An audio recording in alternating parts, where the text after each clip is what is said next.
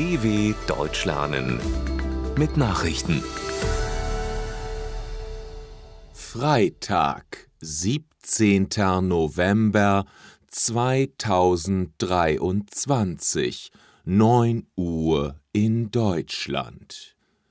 Berlin erwartet Erdogan zu umstrittenem Besuch.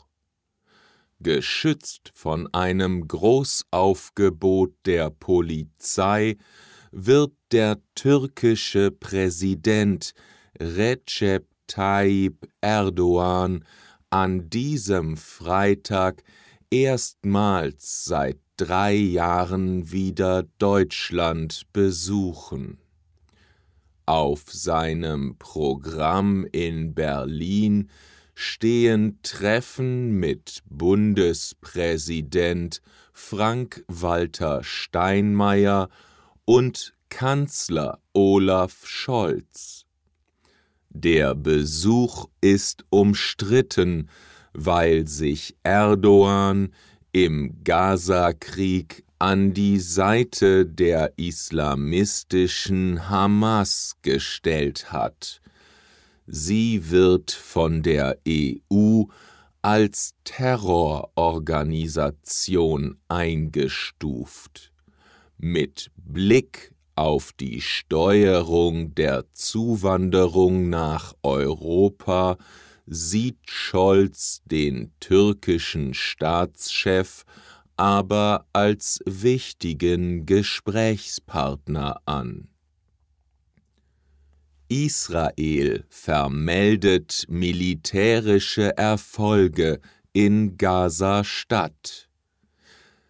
Israels Armee hat nach Angaben von Verteidigungsminister Joaf Galant die Kontrolle über den westlichen Teil der Stadt Gaza erlangt. Die nächste Phase habe begonnen, sagte Galant. Wie diese Phase konkret aussehen soll, ließ der Minister allerdings offen. In der größten Klinik des Gazastreifens habe die Armee derweil bedeutende Funde gemacht, so galant. Ein Militärvertreter hatte zuvor mitgeteilt, die Armee habe auf dem Gelände des Al-Shifa-Krankenhauses Kommando- und Kontrollzentren der Terrororganisation Hamas entdeckt. Außerdem sei dort eine große Menge an Waffen, Munition und Handschellen gefunden worden. UN warnen vor Hungersnot im Gazastreifen.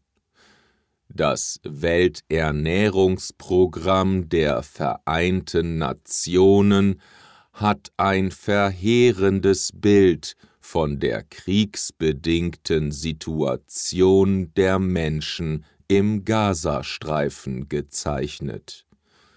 Angesichts des nahenden Winters, der unsicheren und überfüllten Unterkünfte und des Mangels an sauberem Trinkwasser bestehe für Zivilisten die unmittelbare Gefahr einer Hungersnot, erklärte die UN-Organisation. Die Menge an Lebensmitteln, die in den Gazastreifen gelange, sei nach wie vor völlig unzureichend. Brot sei in dem Küstenstreifen inzwischen knapp oder gar nicht mehr vorhanden. Sudan verlangt Ende der UN-Mission. Der Sudan hat von den Vereinten Nationen gefordert, die Stabilisierungsmission in dem Bürgerkriegsland zu beenden. Die Mission UNITAMS mit mehr als 400 vor allem zivilen Angestellten müsse sofort eingestellt werden, heißt es in einem Brief der UN-Vertretung des Landes unter Berufung auf das Außenministerium in Khartoum. Im Sudan tobt derzeit ein bewaffneter Konflikt zwischen der Armee unter Führung von de facto Präsident Abdel Fattah al-Burhan und den paramilitärischen Einheiten des inzwischen entlassenen Vizepräsidenten Mohammed Hamdan Daglo. Das Verhältnis zwischen der Regierung und den UN ist angespannt. Al-Burhan wirft diesen vor, den Konflikt im Sudan geschürt zu haben. Bundestag ändert Ländereinstufung bei Asylverfahren. Der Bundestag hat Georgien und die Republik Moldau zu sicheren Herkunftsstaaten für Asylbewerber erklärt. Für einen entsprechenden Gesetzentwurf der Bundesregierung stimmte eine breite Mehrheit der Abgeordneten. Mit dem Schritt soll die steigende Zahl von Asylsuchenden in Deutschland eingedämmt werden. Bundesinnenministerin Nancy Faeser sprach von einem weiteren wichtigen Schritt zur Begrenzung irregulärer Migration. Durch die Einstufung als sichere Herkunftsstaaten könnten Asylverfahren stark beschleunigt und Kommunen entlastet werden, betonte Faeser. Sorge um schiefen Geschlechterturm in Bologna Die italienische Stadt Bologna bangt um eines ihrer Wahrzeichen. Der schiefe Garisenda-Turm bereitet wegen neuer Risse im Mauerwerk und jüngst festgestellter Schwankungen zunehmend Sorgen.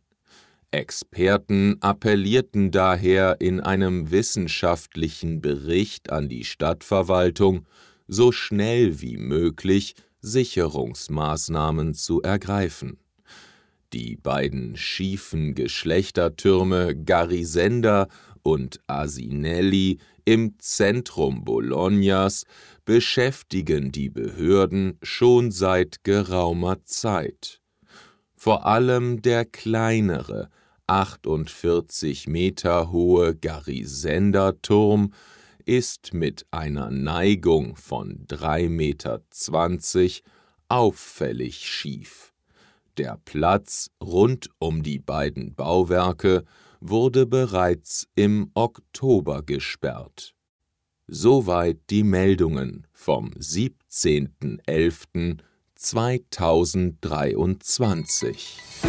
dw.com/langsame Nachrichten